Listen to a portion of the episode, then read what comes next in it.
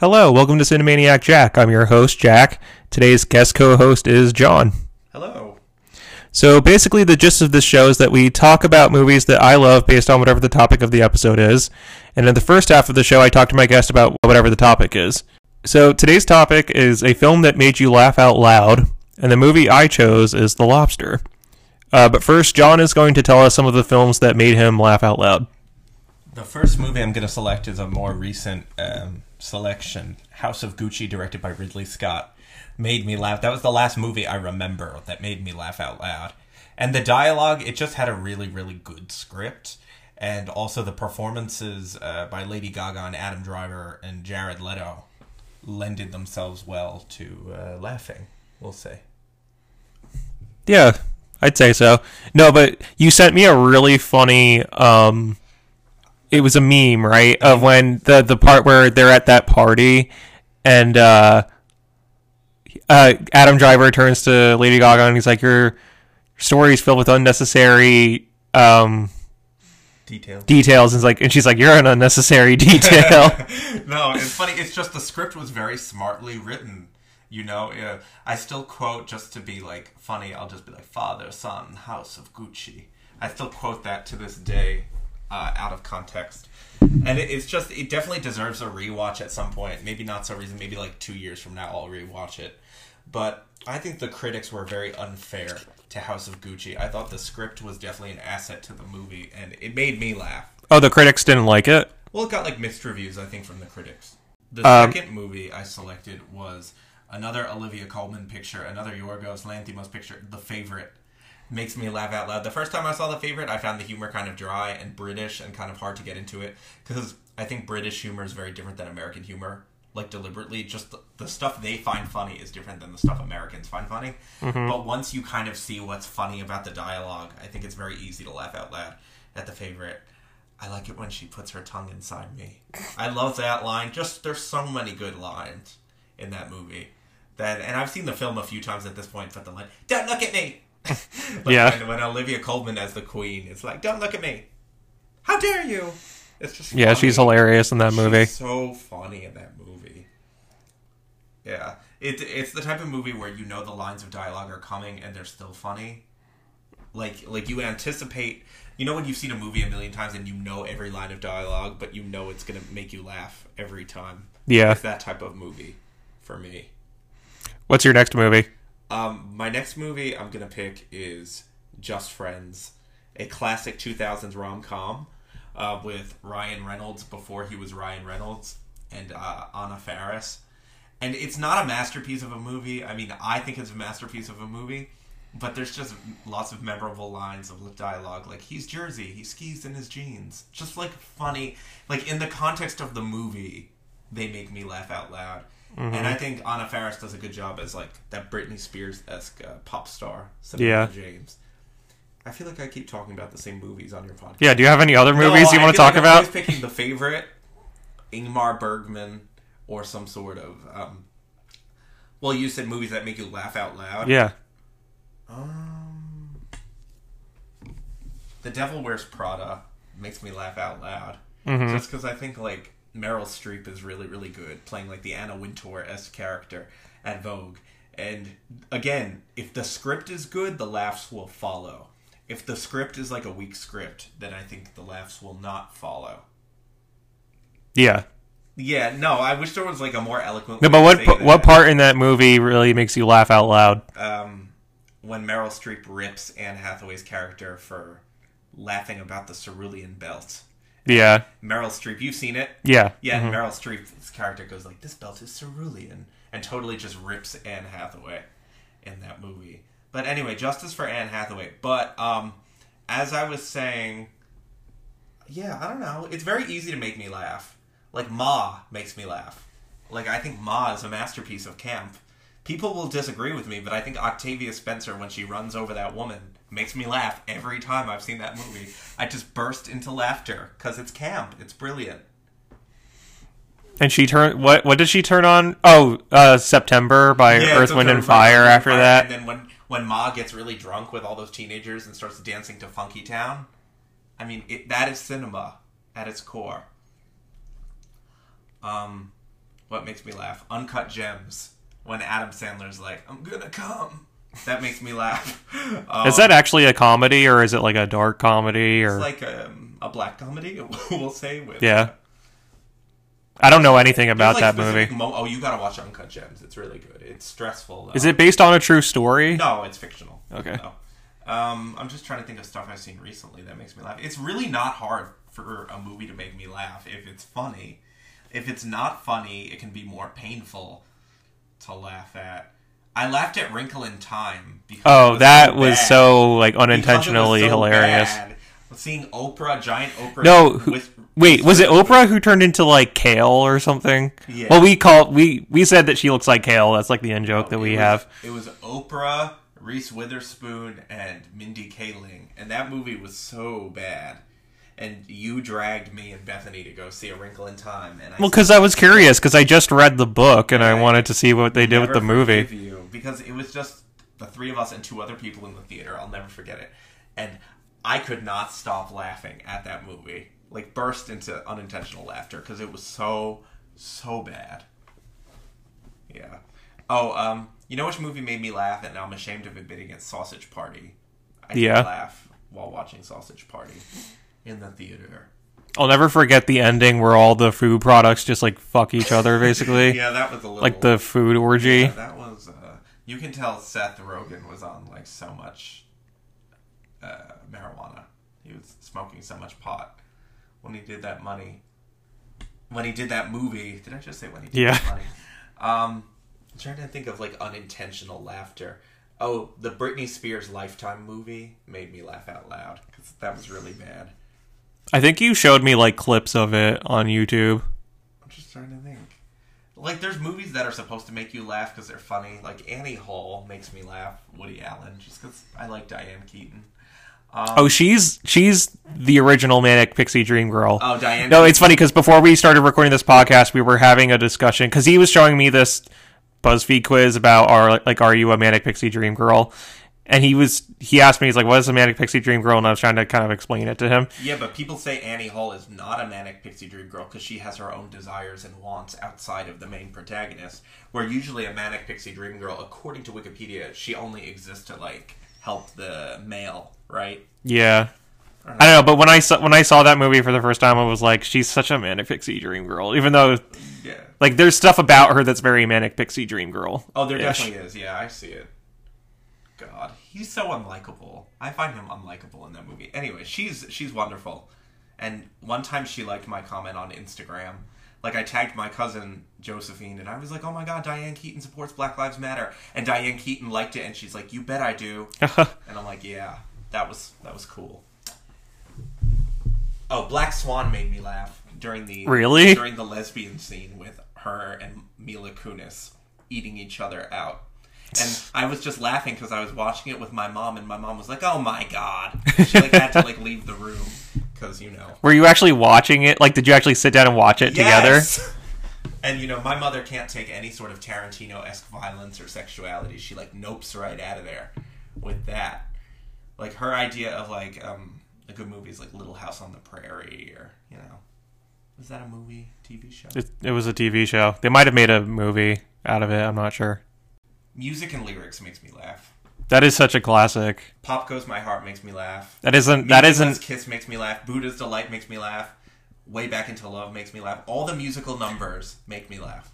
I mean that. That's just an underrated film, in my opinion. Movie. It really is brilliant, and more people should know about that movie because it's fucking brilliant.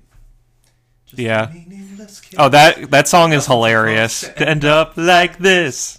brilliant, brilliant. But it's so spot on with like the George Michael Oh, it y really tunes. Like it Yeah. sounds just like him. Oh, I mean, this the music was so well done for that movie. Oh, you know which movie is a guilty pleasure, which makes me laugh? Miss Congeniality. Yeah. I don't. I don't know. I've I've I've always seen parts of that movie, but I've never actually like watched actually it all the way through. it. It's Sandra Bullock gives a good performance in that movie. I I know that it ends with uh her trying to get the bomb crown away Yeah, from Miss America. yeah. You just have to watch it. It's an experience to watch that movie. Uh, Big Momma's House makes me laugh, even though that's really not a good movie. You you know the types of movies where they're you know they're a bad movie. You're self aware enough to know it's a bad movie, but you still laugh regardless. That's like Big Momma's House, Bring It On, uh, Spy Kids. I remember A lot of Spy- people love Spy Kids. No, but Spy Kids I saw in the theater. Um, you know which movie made me laugh? What? recently? Um, a Shark Boy and Lava Girl. I Oh, that on is. I hilarious. That saw that movie. in the theater, and I saw Son of the Mask in the theater. I saw Shark Boy Lava Girl, but I remember I begged my parents to take me to Shark Boy and Lava Girl, and my parents actually took me and like ten of my closest friends to see Talladega Nights in the theater, Yeah, which was very inappropriate in retrospect. yeah. I can't believe they actually brought you to that. No, I guess they didn't know a lot about I it. Did not know, and you have to understand this was the 2000s. So that same-sex kiss at the end between uh, Sacha Baron Cohen and Will Ferrell was very inappropriate at that time. Yeah, Um, Dumb and Dumber makes me laugh just because I think Jim Carrey's such a fucking moron in that movie. Um, Batman and Robin makes me laugh.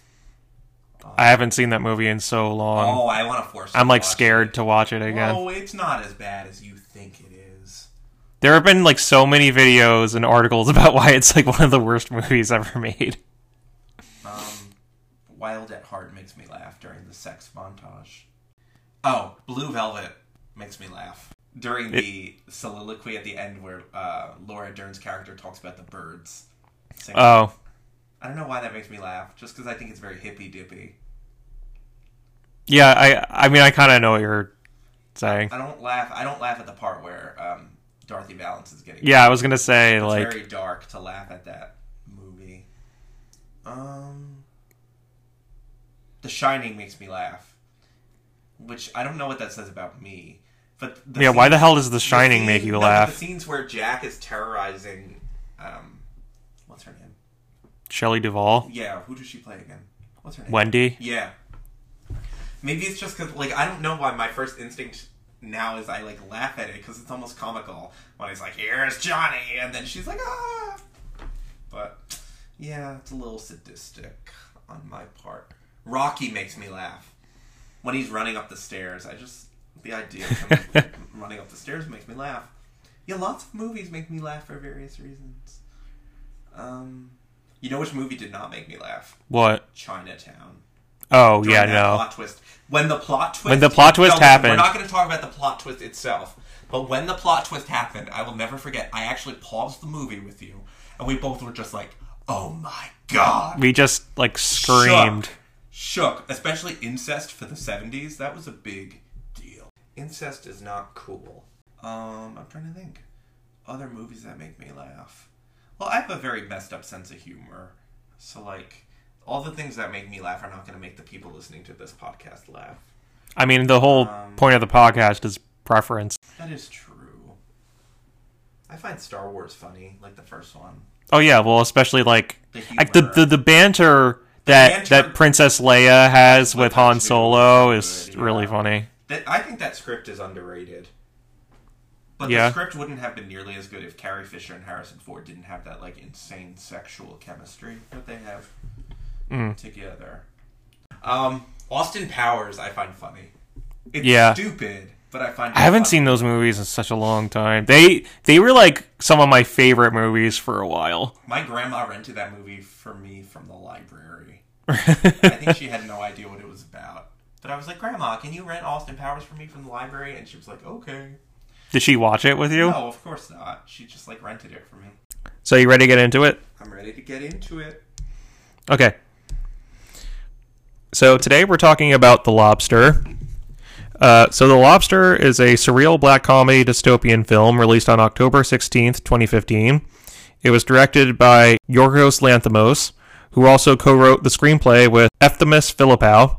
It stars Colin Farrell, Rachel Weisz, Jessica Barden, Olivia Colman, Ashley Jensen, Ariane Lebed, Angeliki Papoulia, John C. Reilly, Léa Seydoux, Michael Smiley, and Ben Whishaw. The film is about a dystopian. The film is about a dystopian society where being single is outlawed. When people become single, they are sent to a retreat where they are forced to find a romantic partner. If they don't find a romantic partner in 45 days, they will be turned into animals. One of the people staying at the retreat, David, played by Colin Farrell, finds a mate with a woman known at the retreat for having no feelings, played by Angeliki Papoulia, and fakes being a sociopath in order not to be turned into an animal. One day, the woman with no feelings murders his brother, who has uh, who was turned into a dog, and catches David crying. When she's ready to turn him in, he knocks her out with a tranquilizer and puts her in the machine that changes people into animals. He eventually finds a resistance group out in the forest and falls in love with a woman, played by Rachel Weisz, who shares his trait of nearsightedness. However, relationships are forbidden in the resistance group.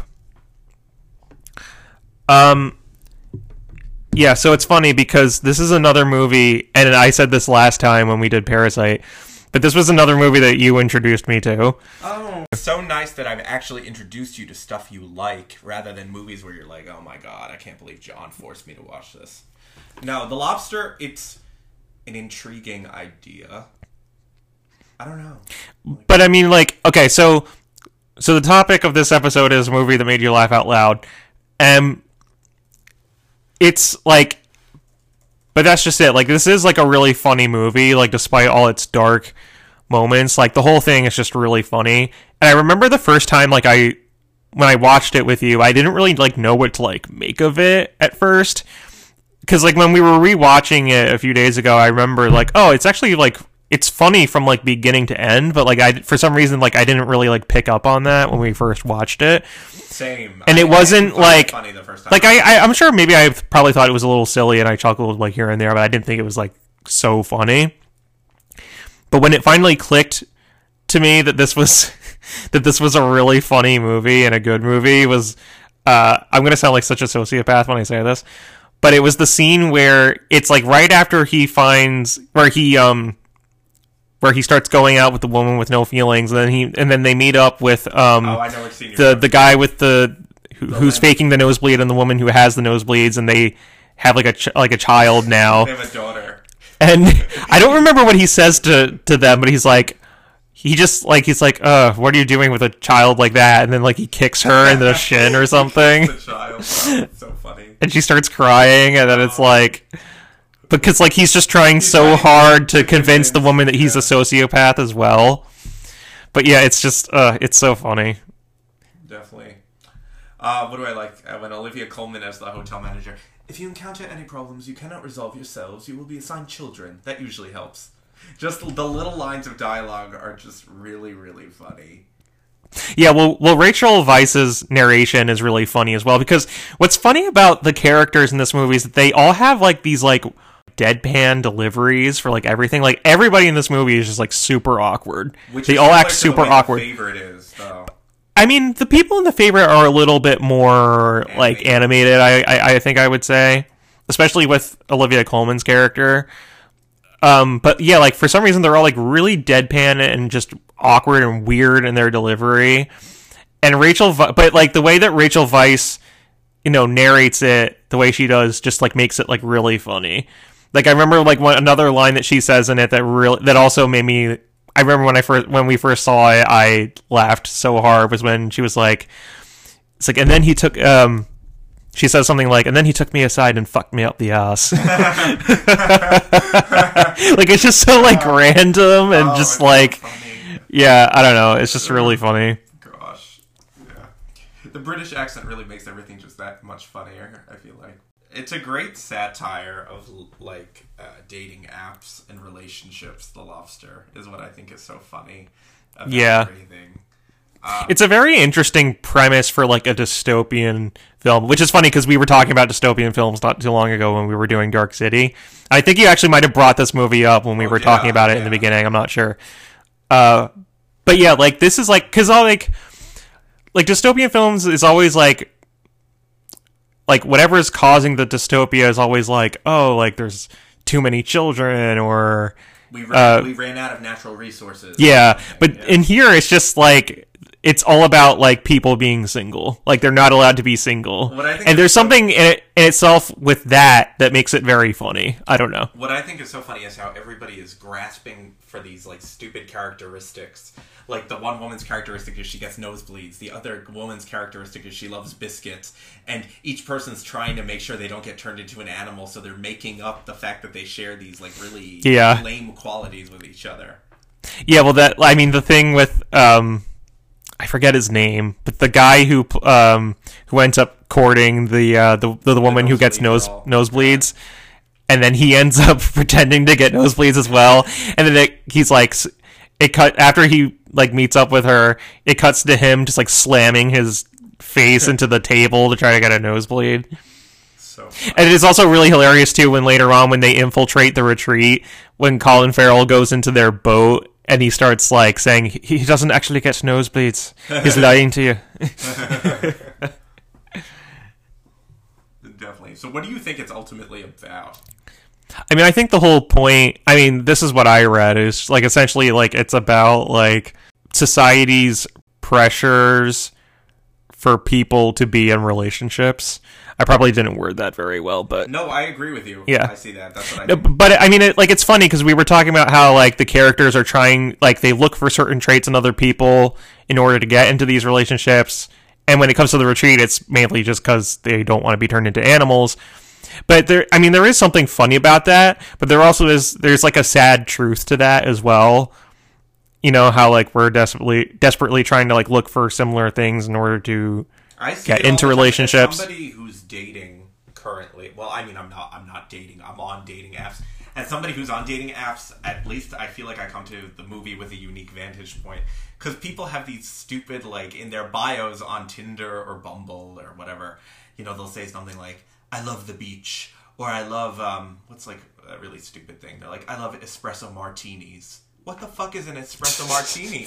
But they'll they'll use that like that's not the way to form like a real concrete connection. Like, don't get me wrong, I think it's important to have qualities in common with your partner, but people are like, oh, well, if she likes espresso martinis and I like espresso martinis, then we'll be together forever. You know, like I Yeah. just think like humans base a lot of relationships on like shallow uh, qualities. Yeah. Well, it's it's funny too. Like when Colin Farrell um, discovers that Rachel Weisz's character was talking to another guy, and he's like, "It's like you must be nearsighted," and he's like, "No, I'm not nearsighted." It's like you're lying to me. And then he runs up to him and he starts like trying to see if he's wearing like contact lenses. It's just like like the the extremes that these characters go to in order to uh just find security is just kind of just funny. goes from a deep seated um, feeling of not wanting to be alone, is what I think it is. You know, that's what I. Yeah. I, also think the movie's a commentary on that. How we've been c- programmed to feel like everybody needs somebody. Yeah. You know. I mean, it's well, it's interesting too because then, like, when at the end, when Rachel Weisz's character is blinded, then he doesn't have like that nearsightedness thing to relate to with her any, anymore. So then, from that point on, they don't really like they can't really like relate to each other the same way, and so he feels the only way, like literally, like at the end, like he it gets to a point where he's like gonna blind himself in order to Relate remain to relate to her, which is just insane. I don't think a lot of people are willing to do that in a relationship. Like, if this was real, I don't know. Like, maybe if you were truly desperate and all. I love the idea of being turned into an animal, though. That's such a unique punishment for not being able to find love. in Yeah. Which animal would you pick? If I could be turned into an animal, I don't know. I guess maybe. I guess maybe a dog, just because because would pick dogs get like security and Yeah, like dogs don't houses. that long. Maybe a cat. I could see myself as like a sardonic cat. I love the idea, like what happens once you make a match in this lobster hotel. Like then you go to like the couples room, and then you have to go to a yacht. Like the progression Yeah. from relationship, and then you leave. You go back to the city with your partner. And I love how uh, the limp guy and the nosebleed girl were having issues in the relationship. So then they had this little child who was now their daughter Yeah, this like nine year old girl, and then of course Colin Farrell later like kicks her, which is Yeah. funny. but there's also like, like, like some of their rules in the retreat are really weird. Like, like for example, why does that woman? Maybe maybe they explained it at one point, and I just didn't notice. But like, why does that maid like rub her ass up against his dick? This is why no no that can be a little confusing. The rules in the retreat are no masturbation. Yeah. And um, what else are the other rules? I think it's just no masturbation is banned and sexual stimulation by the hotel maid is mandatory. Is it because they're trying to get them to be pleasured That's what I think. without doing that? No, I think they're trying to just get them like all horny so that they'll want to commingle with each other. Okay. I'd wonder if for the female people in the Lobster Hotel they had like a male model like try to seduce them or something. I don't know. Yeah. Um, what I think is interesting is they all the propaganda uh, pre- presentations that they show where they show the guy choking. Oh, those are hilarious. so funny. yeah. Where they're like, "What are you gonna do if you're all alone and you're choking on steak? You're gonna die alone." But they show like the person with the partner, and they show the girl uh, saving him while while he's choking. Yeah. Oh yeah, and then the one where uh they they pretend that the woman is getting raped like on the street that's and then funny. and then when she's with the man, like her partner, then the the rapist is just like standing there. but that's like darkly funny. Like I mean, it, it, it's really not funny, but it's Yeah. funny yeah. and stuff. I like when Olivia Colman sings the duet with her husband. Something's got a hold of my heart. Is that a real song? yes, it is a real who- song. Who is it by? I don't. It's on IMDb. Um, I don't know who it's by, but it's a real song, I guess. The idea is very fucked up, though, that you hunt single people, and every person you hunt gives you an extra day. And Yeah. that's the part where the movie kind of lost me a little bit, because that felt too far fetched. And the animal thing didn't seem far fetched. No, but that felt no, but that kind of lost me a little bit because it's just like now it just turns into like a pseudo Hunger Games esque movie where you're Yeah. like hunting people. I don't know. I feel like the film would have been stronger if it didn't stick to that and it had a different gimmick. I like how they like show how like show the people being turned into animals. Like they don't actually show it happen. Like like with the the scene with the girl with like the the blonde hair, and then it just cuts to the next scene where Colin Farrell's like looking out the window and you see that she's been turned into turned into a horse, but they don't actually like show you the, the process. transformation. No, that and that's the only time that they show it happen. They don't show it happen any other times.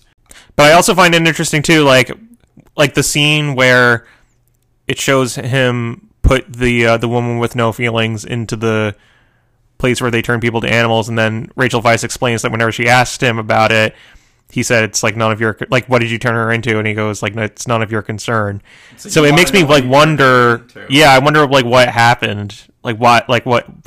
What could he have turned her into that was so terrible, or like what did he do that was so terrible that he never wanted to talk to her again, or wanted, never wanted to talk about it? Really detestable. Yeah, but like I, I I read that somebody said that it like he turned her like into a rabbit because rabbits are prey, so that's like her worst nightmare because she's a predator. Oh. So then he turns her into prey. And then he- So, but I uh, don't know. Weisz's character loves rabbits, so maybe he like. Oh, oh, oh, because he didn't want to tell her. Oh, okay. Oh, that makes more sense. Oh, yeah, that makes a lot of sense now. That makes so Yeah. sense. Funny how that works. But overall, it really makes you think after the movie. That's what I appreciate about it. That some movies you watch them, they're like Chips Ahoy or like you know what I mean? No, but you watch them, you're like, okay, that was candy, like like the Bring It On movies. It's a cheerleader movie, you know. But with this, this is not like Bring It On. This is like intellectually stimulating, and your brain gets a real workout, kind of thinking about the implications of the movie. And I would not like this if this was implemented in real life. Would you like this if like single people had 40 days to find a mate and then they get turned into an animal? I, I, I mean, that would be terrible. yeah, it'd be horrible. I mean, like, I can't see. I know some people would be willing to go along with it, but again, I think that's a commentary on how much in society everybody's always like, you know, look at The Bachelor, look at Love Is Blind, look at the way we as a society kind of romanticize relationships and being in love, and I just don't think it's all it's cracked up to be. Then again, I'm saying that as somebody who's perpetually single. You know what I mean? As somebody who's been in This a is kinda like- no, but as somebody who's been in a committed relationship, maybe you look at my analysis and disagree with it. I'm curious what you think about that. Well, I was just thinking, this movie is like if Company and the Hunger Games had a baby. yeah, a little. You know what bit. I Yeah, mean? it's funny you say that. Oh, oh, that's funny. Yeah. This needs to be turned into a musical oh, now. please. The Lobster, the music. That's what you got. The Lobster, the musical. they shouldn't take that the the out of it. the musical. Oh Jesus. How about the scene where they put uh, John C. Reilly's character was caught masturbating, so they put his hand in a toaster? Yeah, that's like another scene where it's like you know you shouldn't laugh at it, Oh, it's so funny. but like it's yeah. God. I like the scene where the woman, the heartless woman, pretends to choke on an olive in the hot tub to see if, uh, and he, she sees that Colin Farrell's character doesn't try to save her, so that way she she knows he's truly heartless. Yeah. I think the film also has a commentary on like militants. Like what I mean by that is that the leader of the resistance is so militant where she says no relationships whatsoever. And then later, of course, Colin Farrell and Rachel Weisz's character engage in like a secret affair and then the militant woman Léa Seydoux finds out about it and then blinds Rachel Weisz's character. Which I never really understood because like if she was mad at them for it, couldn't she just kick them out of the resistance? Well, no, I think kicking them out wasn't enough. She had to like do something really rash, which would be blinding her. Like was like were they trying to imply that she was jealous of their relationship? Maybe that would be an interesting angle to kind of Like maybe like she was just the idea of relationships just like made her jealous because she feel because she felt like she couldn't be in one. Maybe I don't know. Because also because like her reaction to them making out when they're going to see her parents That or whatever. funny. I think that was really funny. When is her, her parents yeah. are playing this like beautiful classical duet with Spanish guitar, and then Colin Farrell and Rachel Weisz are just going at it on Yeah. stage. That's funny. But it's funny because the parents don't care. No, it's just Yeah. unintentional humor though, which is funny. She's like, "You're being so disrespectful." I would be honored if someone made out while I was playing music. It's never happened, but I would love for it to at some point. Um, what was the line of Rachel Weisz that makes you laugh about getting fucked up the ass? Yeah. Oh, that's so funny. Yeah, I see. I feel like this is the favorite's little brother. Like, Yeah. I don't know. This movie and the favorite. Obviously, it's the same director. A lot of the same actors in this movie, and the favorite both have Rachel Weisz and Olivia Colman. But I don't know. They're very similar to me, like in terms of the tone and like the dark humor of it. I guess. You Yeah, the humor is similar. Although I think that this one is it's more what's the word I'm looking for? Sardonic, Yeah. maybe? I hope you're using that right. I think Yeah. this was nominated for best original screenplay at the Oscars. Oh, did it win? No, Oh, but at least it was nominated. yeah. Did it win anything? No. It should have. It's a really good movie. No, I think it's a good movie. I think so. God. What I want to know is like, what year are we in? Where are we? What? How is this like real life where people can get turned into animals? Like, that's what I want to know.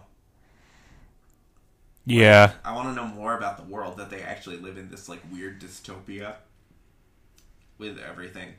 I think Rachel Weisz's narration makes the movie. It's really funny. It helps kind of tie each Yeah. together really, really well. And of course, Colin Farrell's um, performance is very good. Yeah. He's, he's never won an Oscar. I think he's a great actor. I think he, he's great. Rachel Weisz is great.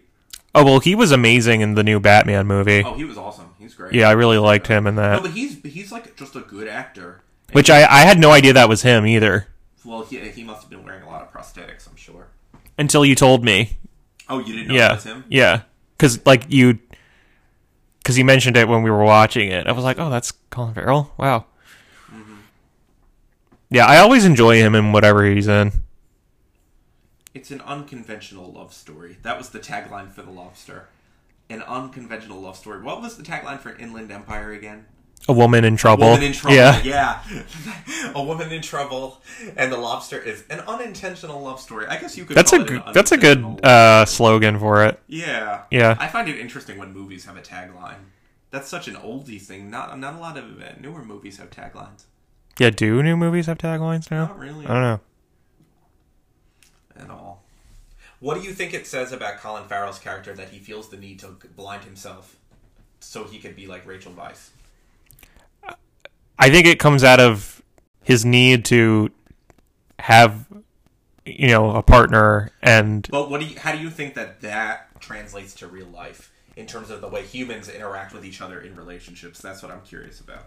I mean, I guess it's just because like people are so desperate to be in relationships that they'll you know, Part of that is the importance we place as a society on companionship. I mean, look at the frickin' Bachelor. The amount of people I know who watch that stupid show, and I mean, I'm listen, I'm guilty. I watch Love. yeah, I was gonna say you definitely No, watched that. No, I don't watch The Bachelor, but I watch Love Is Blind. And again, it's like Chips Ahoy. It's junk food. But I'm at least cognizant and self aware it's junk food. I don't base my dating life or sexual life on The Bachelor or Love Is Blind. Some of these girls and boys who watch these shows and watch, um, they think that's the way like relationships should be. I guess. I. That would have been really interesting if this movie made it like a reality TV show where they like were forced into this retreat Oh, and they had to yeah. find a partner. You know MTV would be airing this shit. You know. It's be like if you guys don't do it, you get turned into animals. you get turned into an animal. I, I we we had to go around the room in first grade or second grade, and the teacher was like, "Which animal would you be if you could like be an animal?" And I'll never forget. I picked a jaguar, and all the other kids were basic, and they were like, "I don't know, a bunny, a dog, a cat," but I chose a jaguar, and the teacher was like, "Why do you want to be a jaguar?" And I was like, "I don't know, they're cool," and that was the answer I gave. Yeah, it's funny how you remember these like repressed uh, memories. So a dog, you would be a dog. yeah, I guess so. Do you think you would find a mate within 40 days, or do you think you would like make it to the 40 days and have to be turned into an animal? That was like that was another another that- interesting question that we out. had. I've been single for like five years. Five, yeah, five years, I think. And I feel like uh, I would definitely be turned into an animal within the 40 days. Like I feel like 40 days is not enough time for me to find somebody. But the thing is, too, is like, I feel that was a question that we were gonna ask each other. Like, if you were in that situation, would you be doing what those characters are doing and just pretending to have these traits so that you can find a partner so that you don't get turned into an animal? Yeah, I feel like a lot of people like lot would. of people would Yeah. I would do that. I mean, it's easy enough to lie. All you have to do is just. Keep I up. mean, you either just find a boring person to spend the rest of your life with, or you get turned into an animal. Like, uh, which is worse? No, but not even the person doesn't have to be boring. They just have to have a stupid characteristic that you have to pretend to have. I don't know. Like your girlfriend could like, I don't know, get really bad gas after she eats chicken cutlets. so then whenever you have chicken cutlets, you have to pretend to have really bad gas. How would you pull that off? Exactly. That would be some some qualities are harder than others. I just know I get really bad gas whenever I have chicken cutlets. They're delicious though. Yeah. Oh, so good. Hmm. Yeah, dark comedy. How would you classify this? Black comedy, Oh, it's definitely a dark comedy, dystopian comedy. dystopian comedy. I don't know.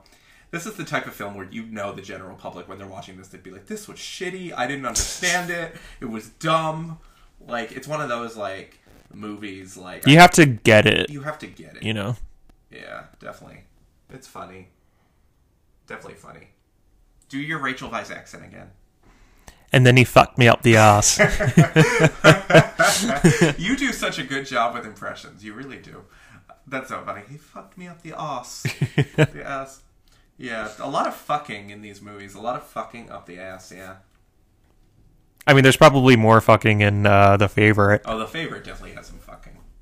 A lot of fucking between Olivia Colman and Emma Stone and Rachel Weisz. Now that is a film. I mean, they're both good films. I'm excited to see where Yorgos goes in his uh, filmography. You know, hopefully Yeah. he just keeps delivering bangers of movies. He did another movie with Colin Farrell that I want to show you Oh, really? What movie? and Nicole Kidman. It's called The Killing of a Sacred Deer. Hmm. That movie I want to show you. That is a really Yeah. Well, I yeah, I would definitely like to see that. Yeah, definitely. I've been like, there's like a, so many movies that I kind of want to turn you on to. Some of them work, like The Lobster, and some of them don't, like House. Yeah. Like House, or I don't know. What else have I forced you to watch? What did I force you to watch? uh, Breath. Blowout. Oh, Blow Up. Yeah. Yeah, Blow Up. Blow Up was good though. It was all right. It wasn't Okay. really my cup of tea. Um, Breathless, Which was Breathless again? the black and white movie in French. Oh yeah, that was another one I wasn't crazy about. God, different strokes for different folks. Yeah. Well, to be like to be fair, they weren't bad movies. They're just You know. not your cup of tea. Just like I don't like Yeah. westerns, but I did like. You have to find the right I western. Like Power of the Dog, but Power of the Dog is not a traditional western. I mean, you've seen like Django Unchained, right? Yeah, but Django Unchained I wouldn't even call a western. It's a Tarantino. It's a western. no, it's a Tarantino movie first and foremost, a western second.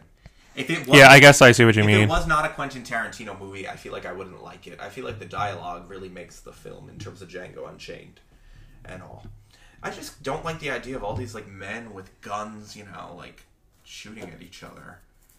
I think though that westerns are more about like the I mean good westerns anyway. The reason why they work is because of what they're trying to say. It's more about that as opposed The to like opposed to yeah. relationships between the characters. Shane, Shane.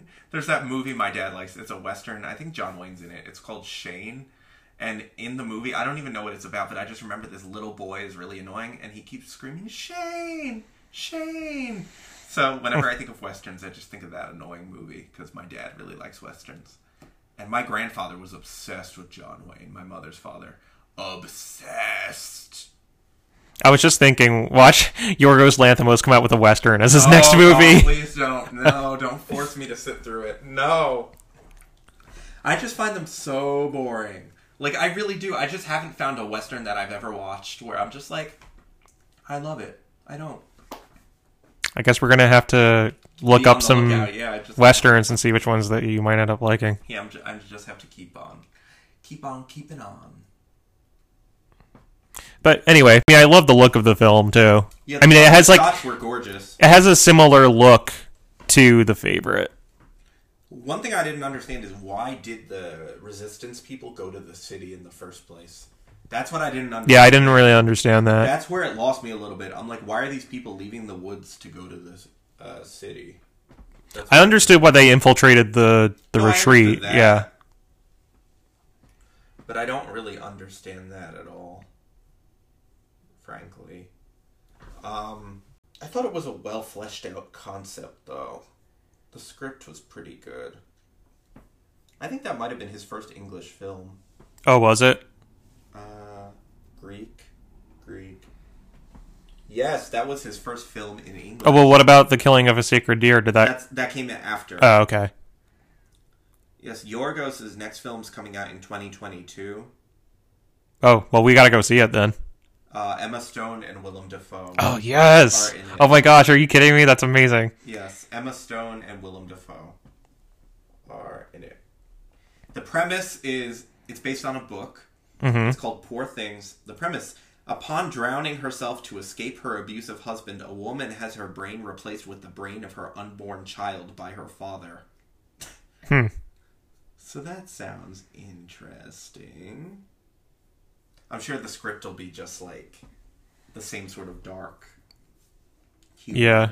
That's that seems to be his like signature sort of thing. Dark humor. Yeah, A twenty four is like the king of the, those types of dark, humory movies mm-hmm. and everything.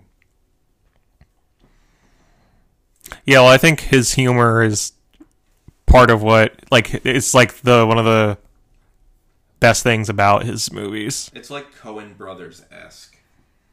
Is what I think is so funny about it. Yeah.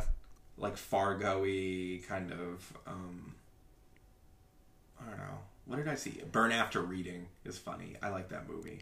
Coen Who wa- Brothers. who was in that? Uh, Coen Brothers. Uh, Frances McDormand, Tilda. Oh, okay. Yeah. John Malkovich. Uh, I don't know.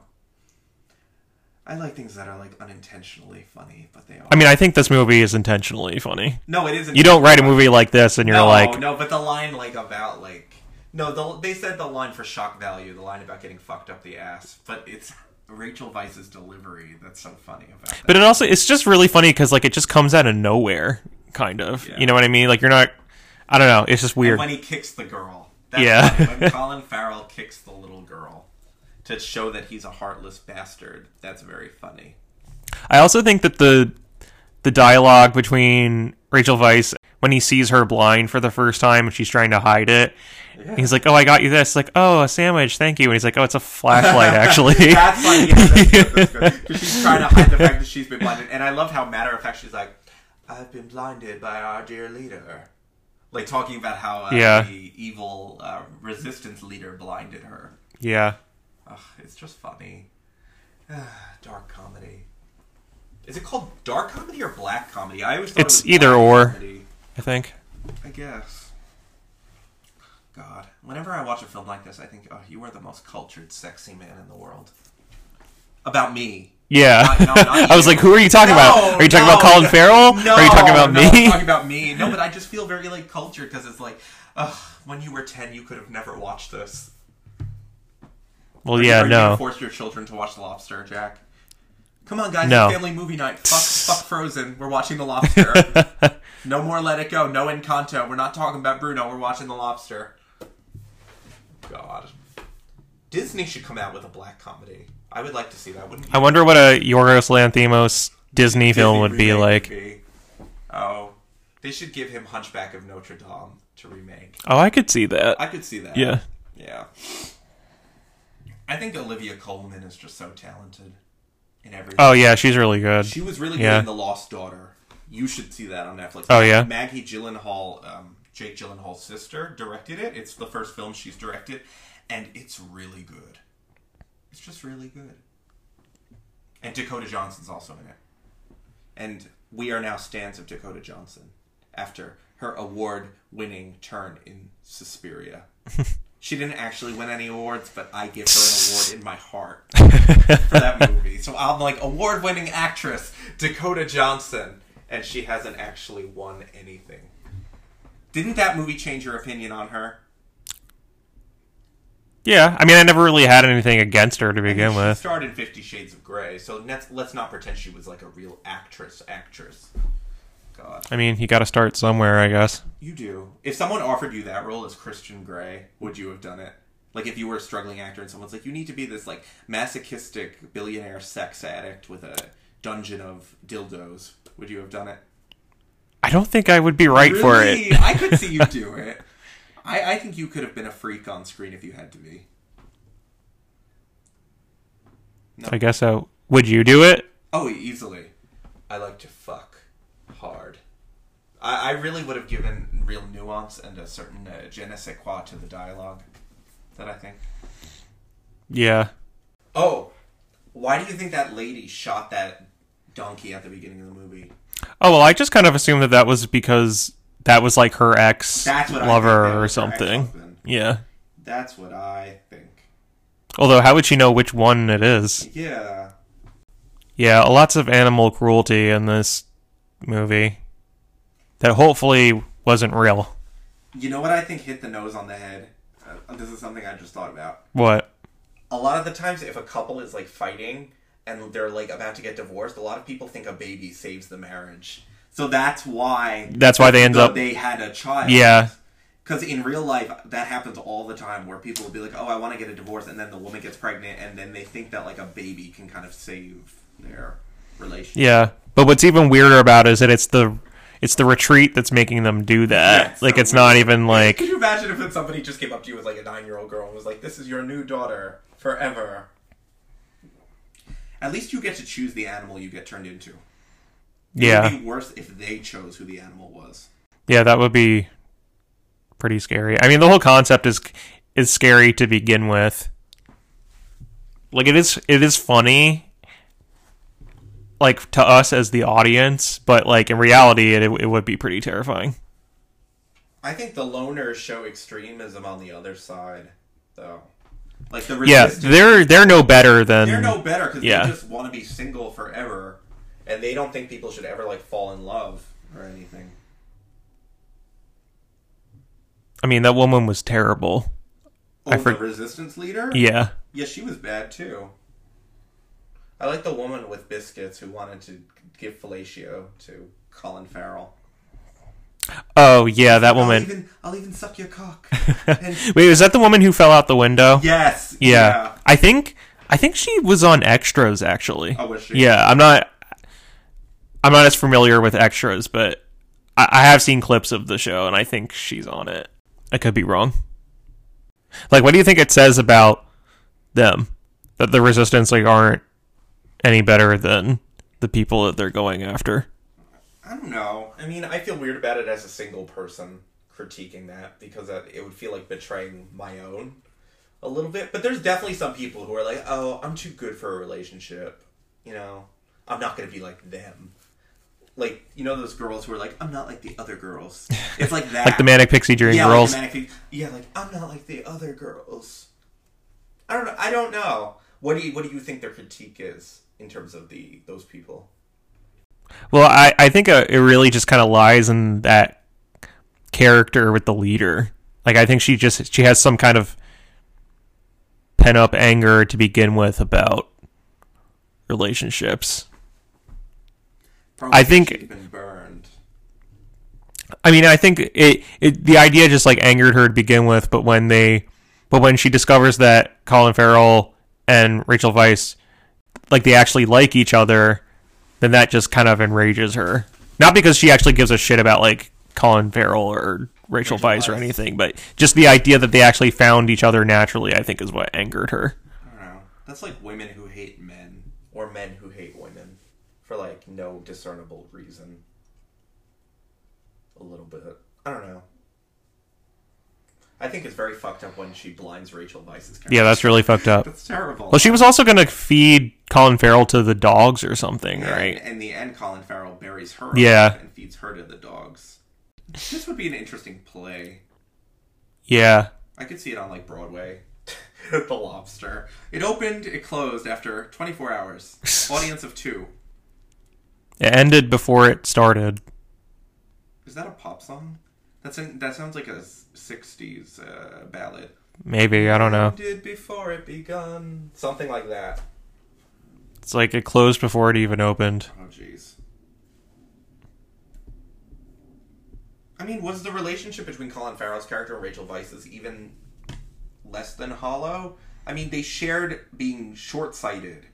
What kind of characteristic is that to build a real relationship off of? Yeah, I don't know.